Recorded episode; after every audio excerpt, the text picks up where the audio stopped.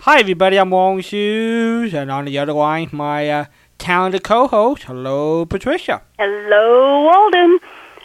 Just for a repeat, it is April 8th, 2014, which is a Tuesday, and that means we are not live for telephone calls. So, it's important because we have a guest, Michael Druxman. Michael has written a book that I just love. I'm going to go to bed with it. Um, Basil Rathbone, his life and his films, and that is one of a mountain of work that Michael has put out for us. Um, and I'll ask him to give us some information about other works that he's got in the works. In the meantime, um, welcome, Michael Druxman. Hi, thank you. Thank you for having me.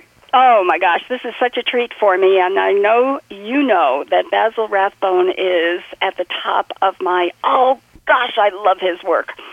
Um, can you give us a bit about your background and how you wound up choosing Basil Rathbone as a subject? Well, I'm originally from Seattle, and um, I've always been a movie buff.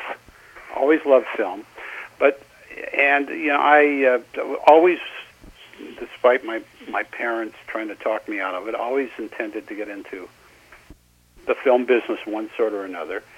So right after I graduated from college, I uh, got in my car and I drove down to Los Angeles and I stayed there for 45 years. and um, I started writing books. You know, I, I started a public relations firm and uh, you know I had a lot of major clients and. Uh, but it wasn't satisfying me, you know, my artistic edge, and um, I uh, decided to start writing. You know, it, this was a time. This was the um, early '70s when the uh, the films of books were very popular. The films of Gary Cooper, the films of Clark Gable, and so I decided to do one of those. But I want, but rather than doing just essays about their films, I decided to go out and interview the people who knew the subject of my book, which was ha- which was more fun than writing it because I got to meet some fantastic people. Um, my first book was on Paul Muni, and director Mervyn LeRoy, uh, who sort of became a, a, a second mentor to me, you know, wrote the introduction. And so that book came out, and I was looking around for a, another a, a subject for a second book, and the the, the novel, The Seven Percent Solution, had just come out, and it be, and it, it become a bestseller, and uh, there was a new interest, fresh interest in Sherlock Holmes. And so it just hit me that the perfect book for an, the perfect subject for a second book would be Basil Rathbone. And you know, and I although I enjoyed the Holmes films, I really enjoyed Rathbone more in the swashbucklers he did with Flynn, like Robin Hood and and Captain Blood, and then he did uh, Mark of Zorro with Tyrone Power, mm-hmm. and, and so that was my real interest in Rathbone, and um, so that was my second book, and it became a bestseller in the genre. But unfortunately, after about a, after it'd been out of out about a year or so, the publisher went out of business. And whereas I had it in my contract that you know if they stopped publishing the book, I had I had the opportunity to buy. They they weren't you do, uh, doing books on computers then. They were doing them on regular printing presses, mm-hmm. and I had the right to buy the plates. But they they violated the contract. They destroyed the plates for the silver contract. So the book became out of print for 35 years, and it just went went back into. And, and it was selling. If you went into a bookstore, you would pay as much as hundred dollars or more for a copy of the book. Uh, so uh, we we uh, my new publisher, uh, Bear Manor Bear Manor Media we, we, we took a we, we took a copy of the book because there were no plates, and and we uh, we photographed it. I wrote a new introduction, and we came out with a new new version. Uh, I would say it's been out about a year or so now.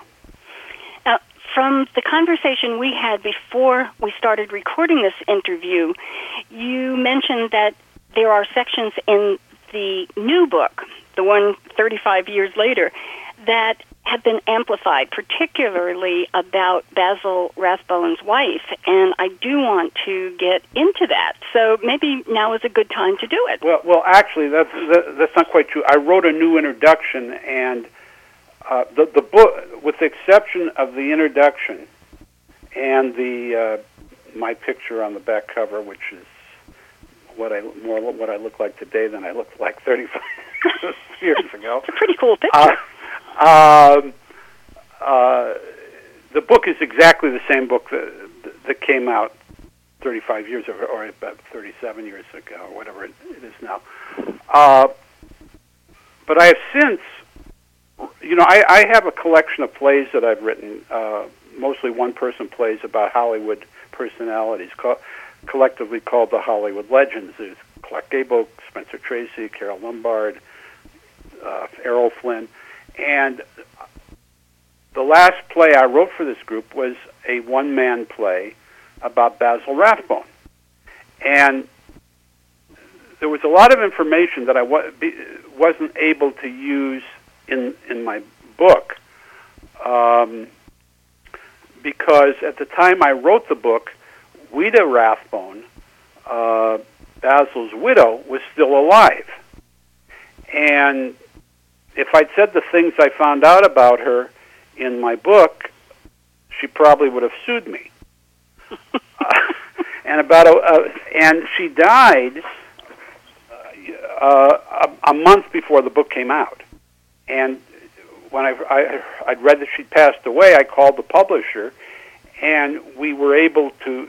Once again, we weren't working with a computer; we were working with typeset, which is much more expensive to change but we were able to stick in two or three paragraphs covering her death and some of the, you know, very briefly, some of the things that people had said about her.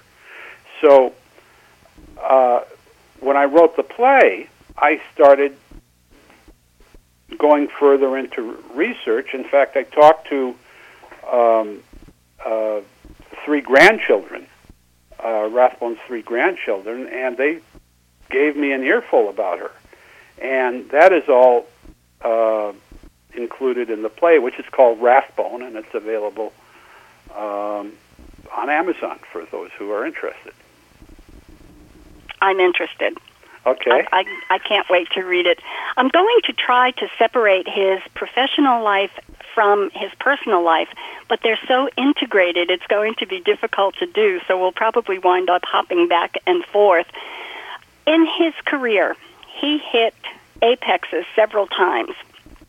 Now, if I'm if I understood information about him correctly, he started in silent films. Is that correct? Yes, he he he he did some silent films, and the the his. Um, in England, in England, I think they were all. I, I, I have to check. It's been, you know, I, it's been a long time since I've read this. But as I recall, they were done in England. The movie that brought him to fame was The Last of Mrs. Cheyney, which incidentally uh, has just been has just been released onto DVD for the first time. Um, uh, and I've never seen it, but it was with Norma Shearer. It's just been released on the DVD with um, uh, by Warner Archive. So if anybody's interested, but this but it established him as a leading man. But he was not.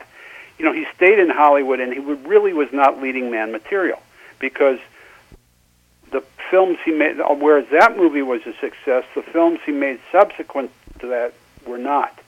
And he wound up going back to New York and, and appearing on the stage, and, then he did not come back to Hollywood until he did, was offered uh, the part in David Copperfield, and which really established him as a heavy, which he remained for most of his career. Yeah, yeah, and it was really, from my perspective anyway, it was a shame that he was typecast a couple of times because he had such a broad ability to make people smile. Now, where did the theater come in for him? He was a very accomplished actor in theater. Was that before movies? Oh yes, yes. He the thing that brought him to fame um, in the United States was a play called The Swan, which was made into a movie many years later with Grace Kelly and Al- Alec Guinness, and uh, I think Louis Jourdan played um, the Rathbone part. And uh, th- you know, he he became a star on the Broadway stage, uh, and then of course movies beckoned. And you know, he was in films, and he was working. I mean, he was one of the busiest actors in the business during the 30s, and um, he, you know, then he made the yeah, and he freelanced, and you know, so so he would go into a picture, you know, all the different studios. I remember Errol Flynn was always unhappy because he was the star of the movie, and, Ra- and Rathbone was making much more money than him because Flynn was under contract, and Rathbone was coming in as a uh, as a freelance actor and made more money, you know, a much b- bigger salary. Uh-huh. Rathbone's career sort of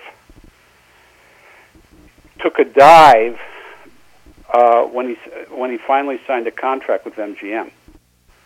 Uh, it was the beginning of the war, and he wanted to um, he wanted to have a, a guaranteed income because he wanted you know to do war work, you know, uh, uh, do his you War know, effort, yeah. war effort work, and um, so he signed with MGM, and and they put him in junk. I mean, really lousy. You know, at, before he had worked at MGM and he'd done um, uh, Anna Karenina, he had done David Copperfield, he had done A Tale of Two Cities, he had he had done um, Romeo and Juliet, for which he'd been nominated for Academy Award. He played Tybalt. Uh, and and other films, but you know, once he signed, they started sticking him in these B movies, and then he had done, you know, the two prior to this, the two Sherlock Holmes films for Fox, and then Universal wanted to do a, the modern day for in the 1940s series of Holmes films, and had he been free, he could have, you know, so MGM, as part of his contract, loaned him to uh, to Universal to do the the Holmes films, which were B movies. And so he did 12 of those. You know, if he had been freelance, and and he could have gotten much more money for doing it. But you know, Michael, why did they? Why did MGM first cast him in what you would consider junk movies? The man was brilliant, and he had such a track record. probably because they didn't. You know, they he, he they wanted. You know, the studios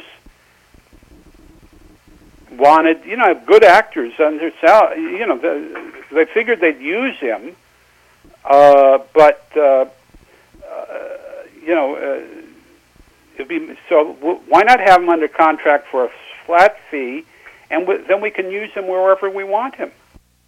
And uh, I mean, I think the best movie he made when he was with MGM was a picture with uh, Fred MacMurray and Joan Crawford called Above Suspicion. Um, but once again, he, you know, in fact, it's, I think in all the movies he uh, uh, he pl- he played the heavy. Yeah. He did, did for MGM. When you say junk movies, the first thing that popped into my head was that if the companies, if the the um, production companies were making junk movies, they needed something to make them more popular and get people into Yeah. the theaters, and that Well- might have been Basil well- Rathbone. Is well, that this- a this- reasonable? This is well, you know, he, but he was. They always, I'm sure, planned to use him as a supporting player.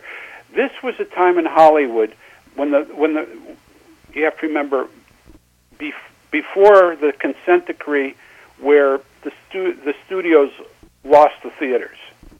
You, it used to be, uh, and, and I think that happened in the late 40s. I, you know, I, but you have you know the studios have this made the movies, released the movies, and owned the theaters, and they had to, to each of the major studios to keep their theaters full. You know, new new product had to turn out a certain amount of movies every year. And so, you know, I mean, not every one of them is going to be uh, Yeah. uh, Gone with the Wind or what have you know. And to keep their costs down, uh, reasonable, you had a certain am- amount of actors and directors and writers under contract.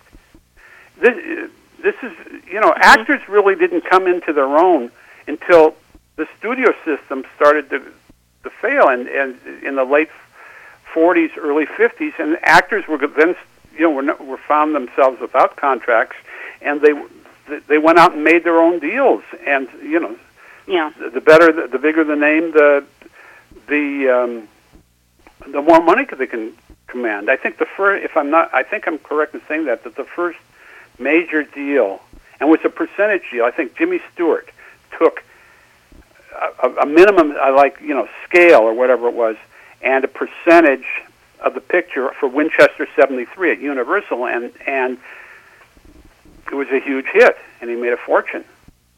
Um, but Rathbone was never in that position, you know, and he made a lot of enemies when he in what was it 46 I think it was or I, I'm, I'm not sure on the date.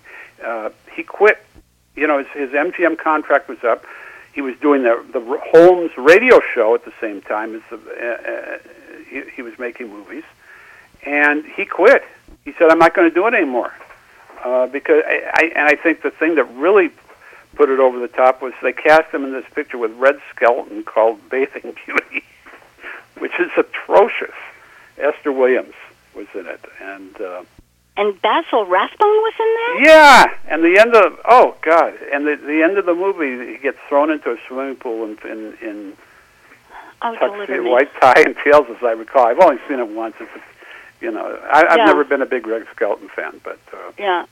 So that was before he threw in the towel and said, "I'm going yes, back to uh, that was. I think you know the last movie he made for Metro, and then Mhm. he, he he uh, he then he did the la- and he you know Universal's and uh, it? the, the radio show they, they wanted to continue continue the radio show and the the Holmes movies, but he he said no.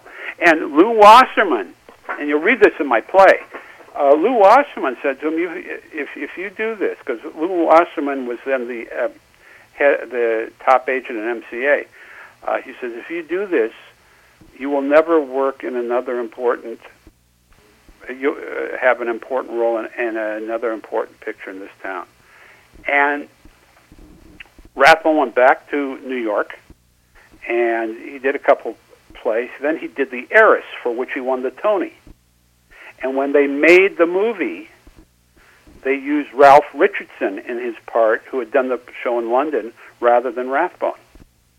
And uh, oh boy. yeah, and you know that's and Olivia Havilland, of course, won the Oscar for that. Mhm. But he, you know, he did he he did do some major films, uh, uh, but not not really. They were they're not great films, but they were. You know, he did a picture with Bogart uh, called um, "We're No Angels." He did the the Court Jester with Danny Kaye, which was terrific. You know, he did um, the last major film he did, but he only had a small role. Was the last Hurrah with uh, Spencer Tracy, and then he started doing you know the horror movies. You know, the Roger Corman movies. Yeah. Would you describe Basil Rathbone as a man, as a person, aside from his acting and the evolution he went through from the time he arrived from England to work in the States through his second marriage with Ouida? Can you break that question down in smaller parts? I, I certainly can, but you know, I mean, you talk about. I mean, you're writing um, me. You want me to write an essay here? Yes, yes. You talk about a macro approach here. okay. Describe the history of the world. Yes, exactly, exactly. Would you do that? Okay. When Basil Rathbone came to America to begin his act and began his acting career, what was he like as a person? I think he was very insecure.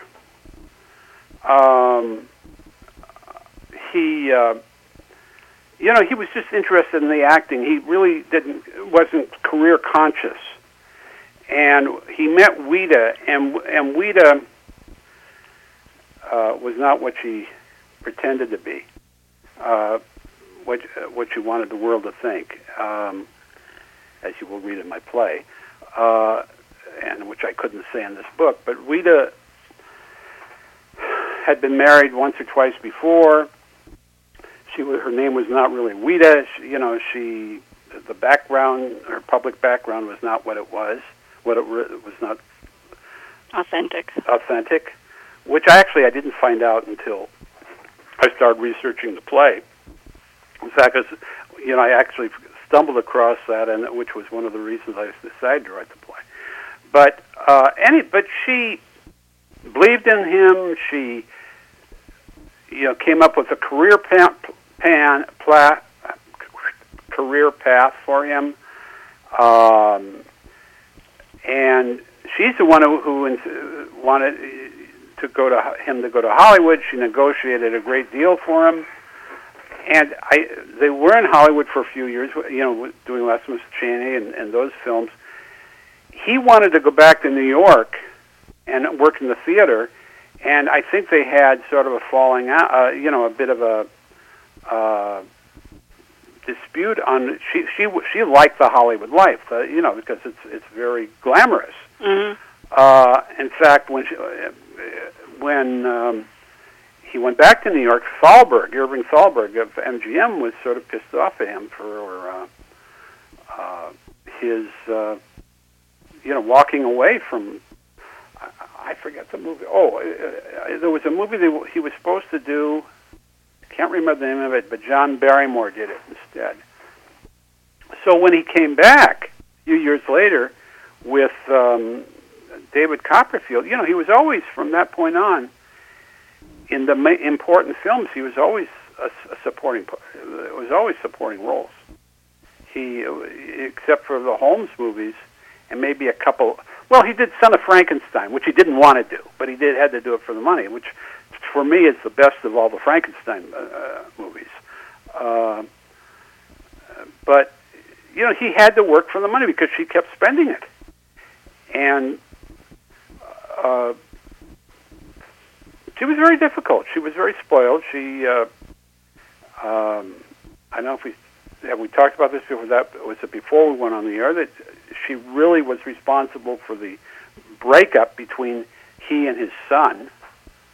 Um, he had been uh, he had been married before in England, and he and whereas she was instrumental in a reunion, bringing the boy when he was a teenager to Hollywood, um, uh, and and living with him. When the boy got married, uh, she was the cause of uh, the split uh, because she wanted to give the the uh, the uh, the son and his his new wife a house for as a wedding gift, but she wanted to de- decorate it, and the the bride wanted to direct, uh, decorate her own house, and um, they didn't speak for years. In fact, the grandchildren who I interviewed for my play, uh, one of them had never met their grandfather, and two of them had only met him once. And it was a very awkward situation. How sad. It was. How sad. And he Well, always deferred to her. He always deferred to her. it, it- you know that's that's anathema to the character we see on the screen. He was strong. He was decisive. No matter what role he was in, he was a very strong person. And what you're telling us is that in private life, he was not that way.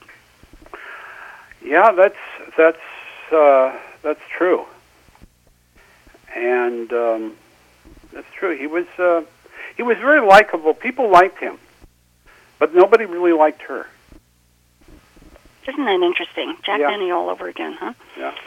um, they didn't they didn't like her because they knew that she was a facade as opposed to a, an authentic person. Well, you know, these parties. Um, she was she was a cold person. She she, um, she was a cold person, and uh, they, they, made fun of her with these parties behind uh, behind her back. They didn't Uh, mind coming to the parties, though. Well, they'd come to the parties, you know, because I mean, you know, they'd had uh, Jascha Heifetz playing, and they they'd have, you know, major, you know, you know, I mean, they were major, major, the, the the most talked about parties in the town, and if you were in Hollywood society, you would always go to these parties. Jascha Heifetz. Yeah, Wow, that's a party. Yeah. That's that's that's a cotillion. It is a White House event. My I know. gosh, Yeah. isn't that incredible? So when he left the Sherlock Holmes, and I want to talk about Sherlock Holmes in a minute, but when he left and bailed out of the Sherlock Holmes persona, or thought he could, because he was afraid of being typecast. He was already typecast. Um, you know, he didn't have anything to worry about. It was a, a done deal. In radio, he went to, and this was like mm, 41, 42, he went to a radio show that was sponsored by Fatima Cigarettes. And the name of the show was Fatima. And you know how many times Fatima was mentioned in there. And it was supposed to be a lighthearted mystery. And it was an absolute catastrophe. The man was, I mean, it, it makes, it pains me when I listen to this show. I have a collection of really awful shows, and these two, there are only two surviving, four, I guess, four surviving episodes, and all four of them will bring you to tears. Now, what happened when he moved out of Sherlock Holmes that he would settle for such an awful situation? Well, he had, well he didn't leave Sherlock Holmes until uh, the second half of the 40s. Second half, okay, what, 46, 47, something like that. This makes it even worse. He, they did try to do a Sherlock Holmes play in New York. It, it lasted three performances. His, uh, Ouida wrote it, and it was supposed to have been terrible. Um, uh, but you know, he was at a point where he had to take, you know, because of her spending, he had to take anything that came along. I mean, why would the man do uh, of his caliber do a movie like Ghost in the Invisible Bikini or Hillbillies in Yes. a Haunted House? Yes. You know, if he didn't need the money, hmm he, he you know, he uh, he did theater. I have I, I picked up on eBay uh, a few months ago. I've got a program signed by him and the rest of the cast of a production of The Winslow Boy he had done in Chicago, and uh, you know, an autograph thing, which. Um, uh, but he was doing plays all the time. He he did this one man show. He was he, he would tour colleges, uh, but it, you know he died of a heart attack. He he she he he worked himself to death to support her. Yeah. Oh my goodness. Oh my goodness. Well, we did typecast in Fatima. I, I just it it just breaks my heart when I think about what he settled for after the Sherlock Holmes series. Yeah. Um, well, you know he he didn't have a choice. no, I I realize that now. I didn't recognize it um, fully. I suspected it, but I didn't recognize it fully. That it it was strictly a financial thing. Yeah. And I didn't know how bad the financial end of it was until I read your book, which incidentally is Basil Rathbone, His Life and His Films by Michael Druxman. We're talking with Michael right now. We are not live, so no phone calls. I'm sorry, folks. Um, but if you have any questions, if you email me, and I'll give you my email later, everybody knows my email, um, I will forward them to him. Can we talk a little bit about Nigel Bruce and the magic he had with Basil Rathbone? Oh, they were very very good friends. Uh, uh, but the friendship ended when uh, Basil quit uh, Holmes because you know that, that that knocked Bruce out of a job too.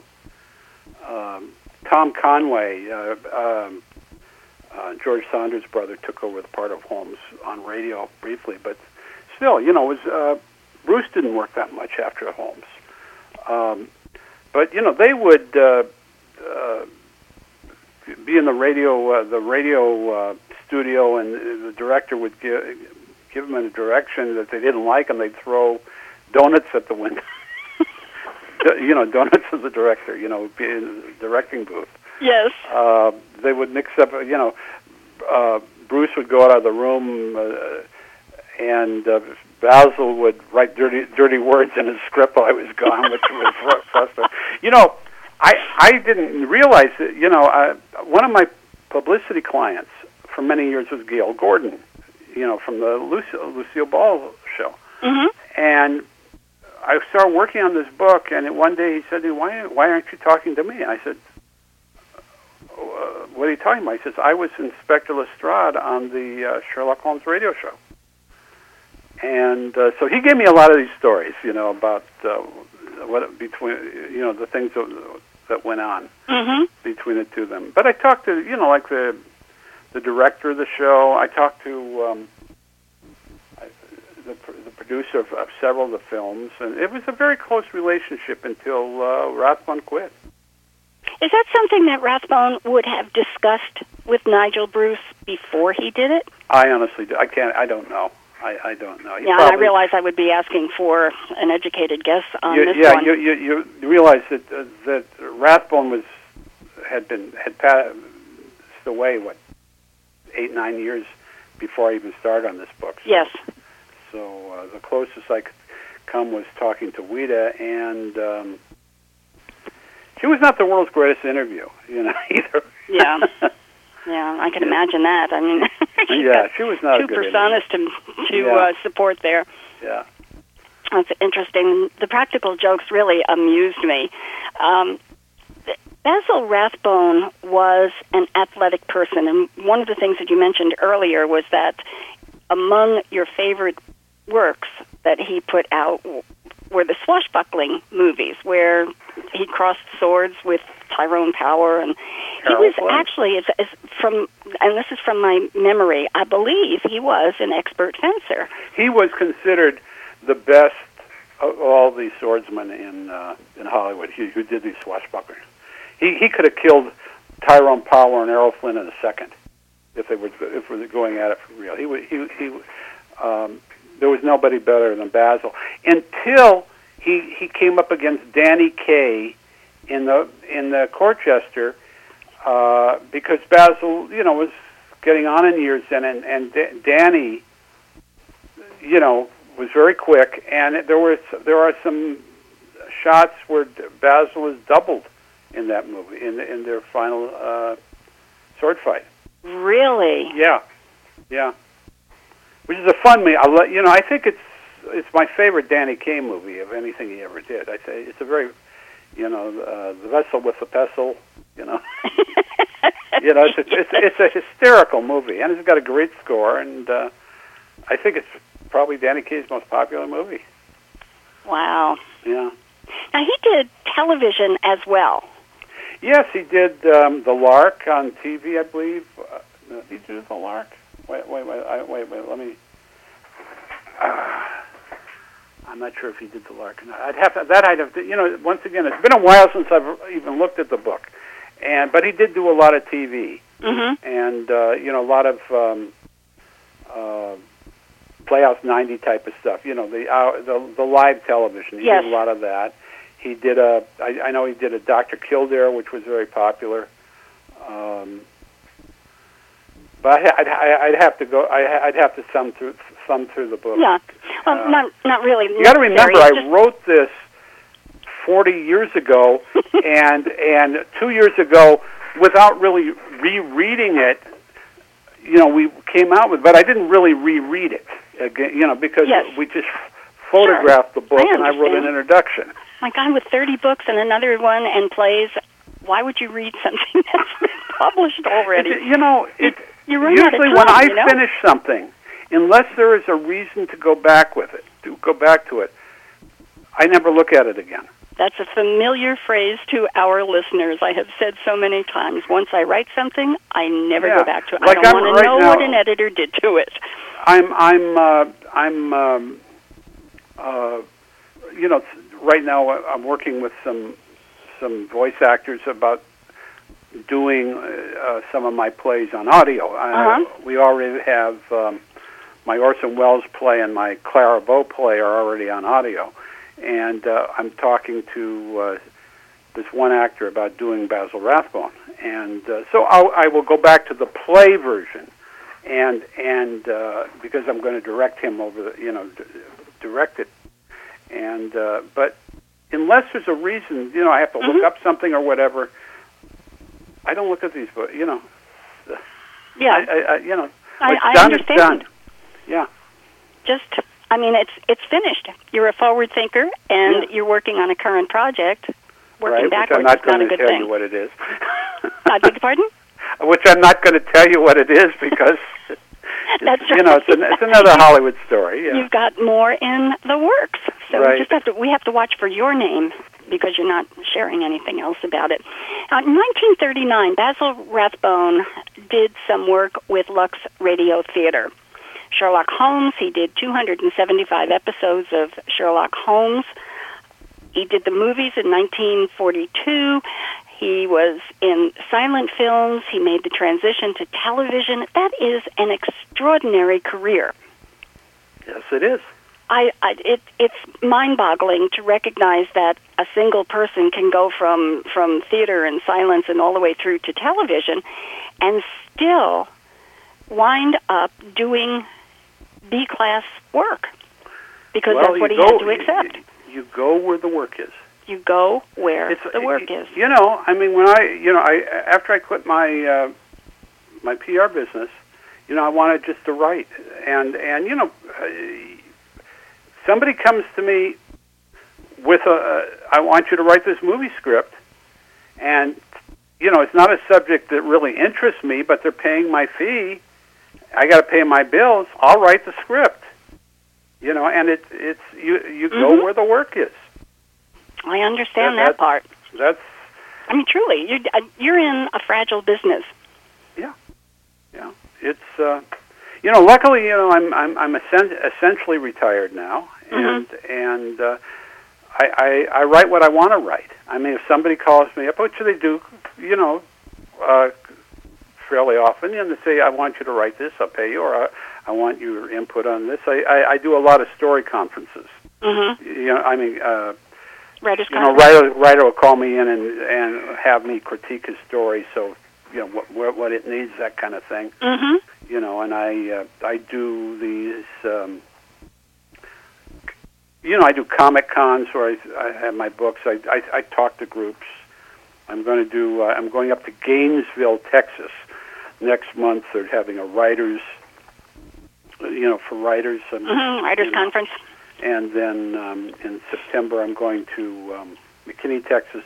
They're having uh, the Spirit of the Cowboy Festival, where I'm. You know, I've written a, a western that is has a big following. Called it's 20 years old. It's called Cheyenne Warrior, and uh, you know, so eclectic. You Yeah. were you, you you have the word eclectic tattooed on your chest. well, you yeah? know, I love westerns.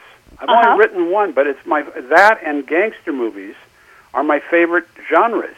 I Oh, mean, I wrote goodness. a film called, which they screwed up, but it, called Dillinger and Capone, and and uh, when I went to Chicago a couple years ago for the first time, the first place I said I want to go to the Biograph Theater where they shot Dillinger.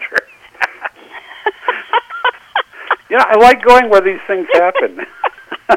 oh boy, another tourist. yeah. oh, that's fun. you know, I last uh, May uh, they did my Carol Lombard play in Fort Wayne, Indiana, which Uh-huh. was her hometown. They flew me in, and one of the things, aside from her childhood home that I visited, I went out to the cemetery and looked at the grave. You know, took a picture of the grave of Homer Van Meter, who ran with Dillinger and is buried there. You know, he, he was he was a member of the Dillinger Uh-huh. gang, and the thing that uh, I couldn't believe is there were fresh flowers on the grave.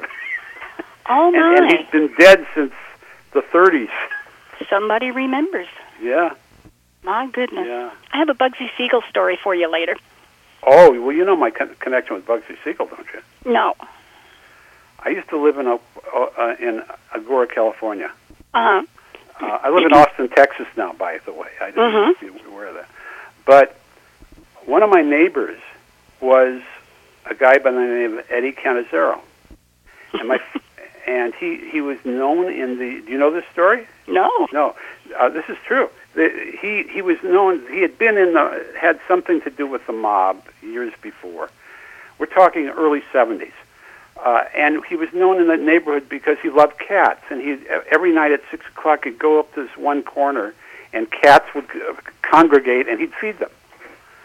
So my first book had come out, my book on Paul Muni, and I was sort of a you know a minor celebrity in the neighborhood, and and one day there's a knock on the door, and it's Eddie, and he says, "I'd like to talk to you about something. About I want to do a book about my years with the mafia."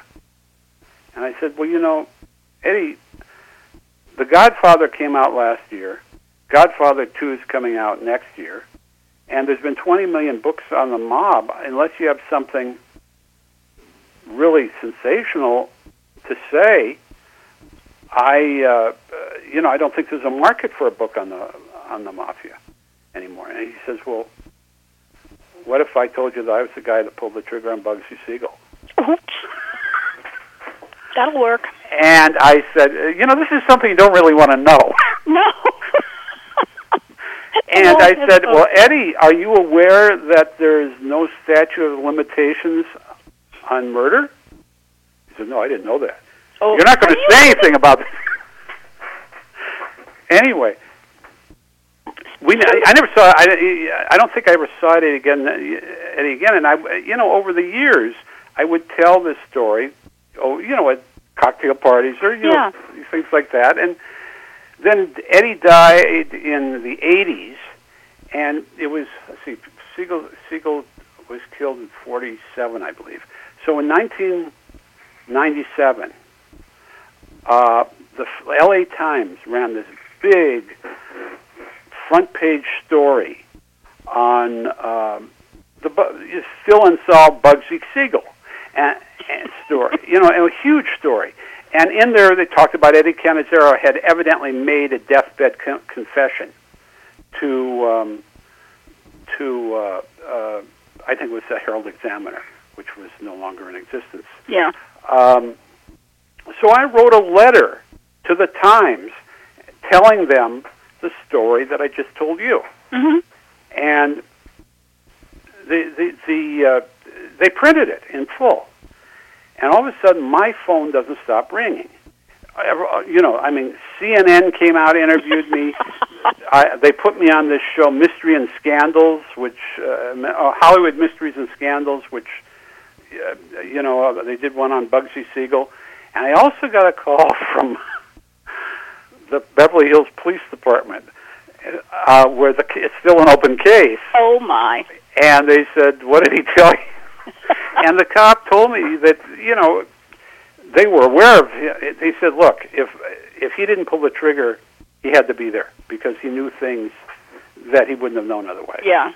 You know, so in fact, I I even co-authored a book called Family Secret about the you know the Bugsy Siegel thing, and I, I wrote a short story based on. It's in my book, uh, Dracula meets. It's a book of short stories I wrote called Dracula meets Jack the Ripper and other revisionist histories. And there's I, one of the stories is a fictionalization of this encounter with, which you know I expand on it. Uh, Yeah. on this thing with with uh, Eddie. But anyway, so what's Oh. your what's your Bugsy Siegel story? Uh, no, I'll, I'll tell you off air.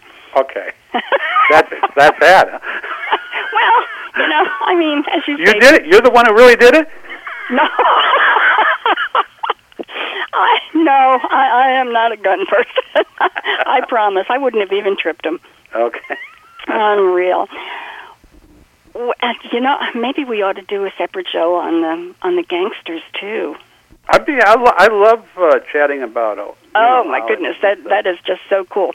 Tell me, in in Basil Rathbone's entire career, which do you think was his best era, and which is your favorite? Well, uh, obviously, he made his best pictures in the 30s. hmm That's when all the, all the great films were made. Uh, I would say that uh, I love Robin Hood, The Adventures of Robin Hood. Um, I like him in Anna Kar- Kar- Karenina. Um, I like. Son- I love Son of Frankenstein. I think that's a fun movie. Uh, so I, I would say those are my um, and Mark of Zorro. But m- you know, I think I said that my, my interest in Rathbone was not so much the Sherlock Holmes, but the swashbucklers. hmm You know, so And that and that was your favorite. He did some children's recordings, yes, and I've listened to some of them. He also, excuse me, did a recording a radio show. Excuse me, of um, Scrooge, A Christmas Carol, and he was Scrooge. Well, he did a musical on uh, on television. Uh, this, in fact, I have that on DVD. It's Uh-huh. the stingiest man in town. Yeah, and, Scrooge. and I you you did mention that in the book. But his Right. radio, his his voice recordings, I thought were dead. They had the. I'm I'm guessing that I needed to see him perform this. He did some children's work. Um, he did Mr. Toad from Wind in the Willow and a couple he of other things, some some fairy tales. Hmm? He, there, the way Disney made a movie called Ichabod and Mr. Toad, Uh-huh. and, and he narrated the Mr. Toad uh, section of that. How did he do? Well, I enjoyed the movie. Uh, Bing Crosby did Ichabod, the Ichabod story. Uh, you know, uh, the Legend of Sleepy Hollow. Mhm. Uh, I thought it was fine. Um, uh, you know, I have not listened to a lot of his recordings. To Yeah. be honest with you, uh, the focus of the book was uh, on his films. hmm So, you know, the TV shows and the um, and the recordings were Mhm. secondary. you know. Yeah, his And actual was- acting. And, and this was also done back in a time, written in a time when there was no home video. So the way I, there were so many movies of his that I wasn't able to see. Um, I, you know, I was, uh, I, I had contacts at the Los Angeles television stations. I had friends there. So some, I would say, could you schedule this and this and this? and they'd schedule these these movies for me so I could watch them at at Yeah. home. And the, and other one, this one station, I forget which one it was. They would let me go into their screening room, and they let they give me a 16 millimeter projector, and they let me run the movies there. So that, you know, the, and then you know, I rented some films, hmm but it um, there were a lot of things. You, the, the, like I've never seen the last of Mrs. Cheyney, uh, and uh, which, uh, as I mentioned earlier, is coming out on DVD, or I think it's just been released on DVD. Um, I'd never seen the Bishop murder case where he played Philo Vance. I caught that on um, TV a few months ago, and I'm, it's one of those pictures that I, I don't really want to ever see again because it's really a terrible picture. It's you know. Uh, Rathbone on film was not a good leading man. I don't believe. I think he, he was a, came, mu- uh, he was much more effective as a heavy because hi- his te- uh, you know he probably was a better leading man on the stage than on film. hmm Um, you know, there's a strident quality to his voice, which doesn't go well with a. There's not a soft. He, he's not, he, he, he, it was difficult for him to play soft, if you know what I mean. Yeah. Well, you know, even his physical characteristics, his profile, for example, is or was very sharp and very stark. Two Which- umbrellas stuck together. Pardon? Two umbrellas stuck together. That's what this Constance actress Constance Collier, I believe, said. It oh my, Yeah. that poor man, that poor man. But he didn't look like a, a leading man either, so that was a strike against him. Right uh, on stage, he, he could- you know he could play leading men, hmm you know, uh, but not on film. Yeah. Yeah. Wow. How about the Un-American Activities Committee? Did he get caught up in that at all? no, all? not that I'm aware. I I never heard of that. Okay. There were so many in Hollywood who got Well, one caught. of my ex uh, former clients was one of the Hollywood Ten, Edward Dmytryk, the director. Wow. You know, we Bad time. show on him. Represented him for many years. You know what? I'm, I should be making a list here. You're going to have to come back seven times. Well, B movie. Tell me about B movie. Your work. okay. B movie is a is a play I finished about a month or so ago. It's a, it's been published by uh, and it's available on Amazon. It's a story of what was probably the most sordid Hollywood scandal of the 1950s, first half of the 1950s. Uh, certainly, uh, you know, the, it was uh, knocked. It was it knocked off the throne when on the Marilyn Monroe, not uh, the Lana Turner, Johnny Stompanato uh, killing, but it, it deals with uh, leading man Franchot Tone, very dapper leading man. Used to be married to Joan Crawford. Uh, you know, did movies like Mutiny on the Bounty and um, Lives of a Bengal Lancer, you know, many things like that, um, who fell for uh, blonde bombshell actress Barbara Payton, whose uh, probably best known film is a Jimmy Cagney movie called Kiss Tomorrow Goodbye. Uh, Tone Metter fell for her, uh, but, but Barbara Payton, shall we say, uh, What's the, well. I'm, I, Go this ahead, is, say it. is this in a, a, a family show? It's a family show, so you can get the message across without using Shall we say she uh, slept around? There you go. Okay. Um, uh, I mean, if you've come across, she, she kept Confidential magazine, which was the scandal magazine of its day, in business. I've come across so many covers where she uh, of that magazine where she's on, on the front cover, involved with Bob Hope, Guy Madison, uh, uh, you know, many other people.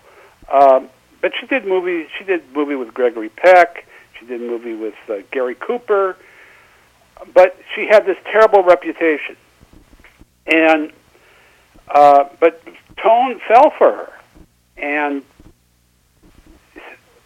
then she got involved one day when uh, Tona was back east uh, um, on business. He was a very wealthy man, independently wealthy, uh, with a B picture actor by the name of Tom Neal, whose probably uh, main, best known film was a B movie called Detour, which is considered a minor film noir classic. Um, and she got involved with him, and you know, it's a very wild relationship. And Tone comes back, and one day she's going with Tone, one day she's going with Neal, and then uh, one night the three of them get together, and and Neal beats uh, beats uh, Franchot Tone to a bloody pulp, and tur- uh, overnight turns him into a character actor. it was that bad. Tone essentially, I, I mean, later, uh, very quickly after that, married Payton. It lasted 53 days because she was go- she kept going back to Neal, and. Uh,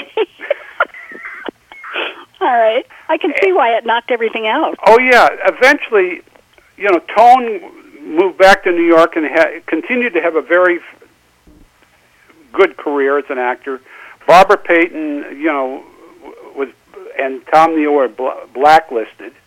Uh, she uh, got into drugs, was arrested for pr- prostitution. Tom Neal left left Hollywood, moved to Palm Springs, became a gardener. Several years later, he he uh, was pro- he was uh, prosecuted first degree murder, although th- they convicted him on a le- lesser charge for murdering his wife. Spent eight years in prison. Um, the only personal contact I had was w- shortly after I moved to Hollywood. Uh, I lived in an apartment building, and Barbara Payton was my neighbor. Never met her. Used to see her around the pool. Boy, you're good. You got Barbara Payton. You got the mafia. Yeah. Oh, yeah. I have a very colorful. we need to follow you. You know, around. I've re- I've let I, I I've I've had, you know I, I consider myself lucky because I've led a very I've had a very interesting life. I've met a lot of, got to know a lot of interesting, well-known people. Yeah, I've written two memoirs. You know, uh, uh, one's called "My 45 Years in Hollywood" and how I escaped alive, and the other is called "Life, Liberty, and the Pursuit of Hollywood." So, That's a good one. yeah. That's a good one. I wanted to talk about your play Rathbone, but before we do that, I don't want to miss an opportunity to ask you about Basil Rathbone's grandchildren. Tell me what your thoughts are about them. Well, I, you know, I, I um, when I decided to do the play, I wanted to get more depth on them, yeah, yeah, than, uh, than I did on this book uh, on, on him. So, I, I, I had I had originally made contact because uh, the, the grandson had contacted me several years ago, wanted to, to get a copy. I, I before this new book came out, uh, the the new version of Mhm. the paperback, I had photocopied one of my books, copies of the book, and I advertised, and you know, people would buy it directly from me. It was, it was not a published book, but I, I, it was a photocopy of hmm the the hardback. And he contacted me because his son was going to play Tybalt, his grandfather's role in, uh, or his great grandfather's role in a school play. So I, you know, I sold him a copy of the book, and Mhm. I, I, so I, I had kept his email, and I copy, I, I, I contacted him, and I told him what I was doing, and he gave me a very nice interview. He put me in touch with his two sisters. They gave me a very nice interview, and um, there was no relation. As I said, uh, the two girls had met him. Uh, one, um, one, of- one of them had had gone backstage when he was doing JB on Broadway, and uh, he he was very nice to her and all that. Didn't see her again. The other had gone up to the apartment and met Ouida, and uh, uh, you know, for two hours and couldn't stand her. Gee whiz. Another one, when he was in, in, in Hollywood doing, I, I guess it was Ghost in the Visible Bikini, uh, one of the daughters had called him, wanted to was in Hollywood, wanted to get together with him, and he, I think, was embarrassed at what he was doing there, and he, he put her off. But that was the only contact they ever had with their grandfather. They, the, the, they, the families did not talk. I mean, after this break in, uh, I guess it was in the late 30s, early 40s, the father and son, and they just went their separate ways. And he, because of Ouida, you know, he, uh, in deference to Ouida, he, he had no contact with his son anymore. What about the two daughters? Oh, you mean the granddaughters? No, he had an adopted daughter. Oh, oh, you were talking about Cynthia. Um, yes. Cynthia uh, died shortly after Basil, I, and it's all been very vague. But the feeling is that it was drug related because she couldn't stand. We we just drove her to it. Mm. She did. She you know, and Basil uh, was her salvation, and then he died, and there was nobody to protect her. And, and now nobody you know has said this definitely to me, but that's the implication what people believe that it was uh, a drug related thing. Yeah. What a shame. Yeah. Do you think, and this is opinion again, I understand, was Basil Rathbone a happy person, a sad person, mad, um, satisfied, content? Give me an adjective. I don't think he was a happy person. No, I think he was happy when he worked was working on the stage. Um, I think uh, I think Ouida uh, made uh, you know he he acquiesced to Ouida because it was easier that way. So he surrendered his personality. Yeah, yeah. He's. Uh, um, there is some talk that you know he was not. Uh, he was not completely faithful to her in Hollywood. Um, I have not been able to verify. You know. Yeah, there- I almost want to cheer for him. Yeah, yeah. Um, I've heard of you know make a great play. In fact, I was thinking of doing what would of uh, there was a very famous actress that uh, he may have been involved with. I and that, but I, I'm not sure. I've been hesitant to to do anything with it because uh, I'm not 100 percent Yeah. sure. And uh, one thing, I, you know, I like I like my my work to be. Yeah, I take dramatic license, but it's got to be basically true. You don't want Eddie. Yeah, I don't want to. He's got friends. All right, tell me about the play Rathbone that's available on Amazon. Yeah, it's a uh, it's a one person play, and it takes place. Uh, I would say about a year before his death, and he's in Hollywood making Ghost in the Visible Bikini, and um, Ouida's on the phone to him, giving him Cirrus, you know Cirrus, and um, uh, then he thinks back on his life, and he begins to. Uh, we learn things about Ouida. You know, he you know he begins to realize that um, this is not, you know, she is not what she he's always believed her to be, and but there's no at this point in his life, what is he going to do?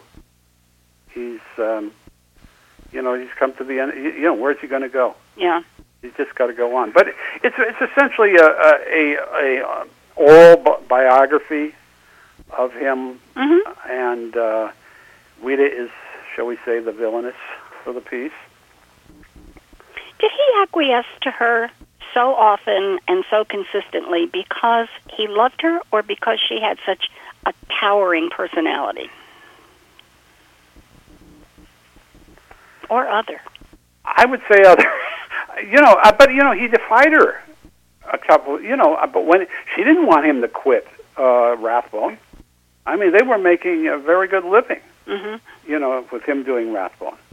But, but you know, and he defied her in the um, in the early '30s when he uh, he quit Hollywood and ba- went back, you know, to uh, to um, uh, New York. He was happiest doing theater, and um, uh, but I, I, I don't, you know, I, I Hard to know. I, that, yeah, it's. Uh, I, I think you know he had accepted his situation. Hmm. The old you made your bed. Yeah, Wow. Yeah. Okay, so play Rathbone. That's the title of the play. Rathbone is available on Amazon. B it's also movie. on Kindle too. And All, all, all my plays are available on Kindle. on Kindle. Hooray! Yeah. How about Nook? How does Nook tie into that? Well, Nook is Nook is a different system. I um, uh, I, I think the only book of mine that's on Nook is uh, the Dracula meets Jack the Ripper and other revisionist histories. I uh, um, I tried to put start putting some of my stuff on Nook, but uh, my publisher put the, that that one on. But hmm you know, it's it's a it's a totally different system, and you know, dealing with the uh, changing the files and all that sort of stuff. Yeah. it's, you know, it's I Yeah. got more important things to do. well, I'm important. I have a Nook. I'm sorry. Well, you can you can you can download Dracula meets Jack the Ripper. That's, I, my my ears just perked up when you said that. that. That'll be good. We have been talking with Michael Druxman about Basil Rathbone and other life experiences, and my gosh, you've had a bunch. He is um, the author of Basil Rathbone: His Life and His Films. It's available on Amazon. It's available through BearManorMedia.com. Our audience um, has heard that name before. We've we've had several people because of the genre that uh, Bear Manor, um, you know, the the eras, I guess, and uh, the genres that they carry. So you can find his book at BearManorMedia.com. That's like just like a teddy bear. BearManorMedia.com and Amazon.com. Michael, what should I have asked you that I didn't? I can't think of a thing. You know, I mean, well, uh, you know, I, I like you say, uh, we should, you know, you want we should do a show on gangsters. We should do a. I, but I on really- Rathbone, I can't think of a thing. I really want to do the gangsters. Yeah. this is great. Well, Michael, thank you so much for being with us. And boy, did I trounce on our time. Um, yes, it- this thing run forward. You're going to have to edit it down. No, we don't. Oh, It'll run the whole thing. the whole thing. The whole oh my thing. God. Oh. And it, it has been What did I say? Did I say anything I shouldn't have No, you didn't say anything bad. said? we would have gone oops. No oops there. no. Um, oops. maybe okay. Barbara Payton, but, you know. Yeah. By the way, the name of the play is B Movie. I'm very proud of it. I hope uh, your readers will take a, a read to it. I I think that would be terrific. Um, Michael, thank you so much. Walden, if Michael stays on the phone, can we have some off recording time? You bet. So hold on. Audience, we're just gonna play a radio show, and Patricia and I will join you after the radio show. So here is a broadcast.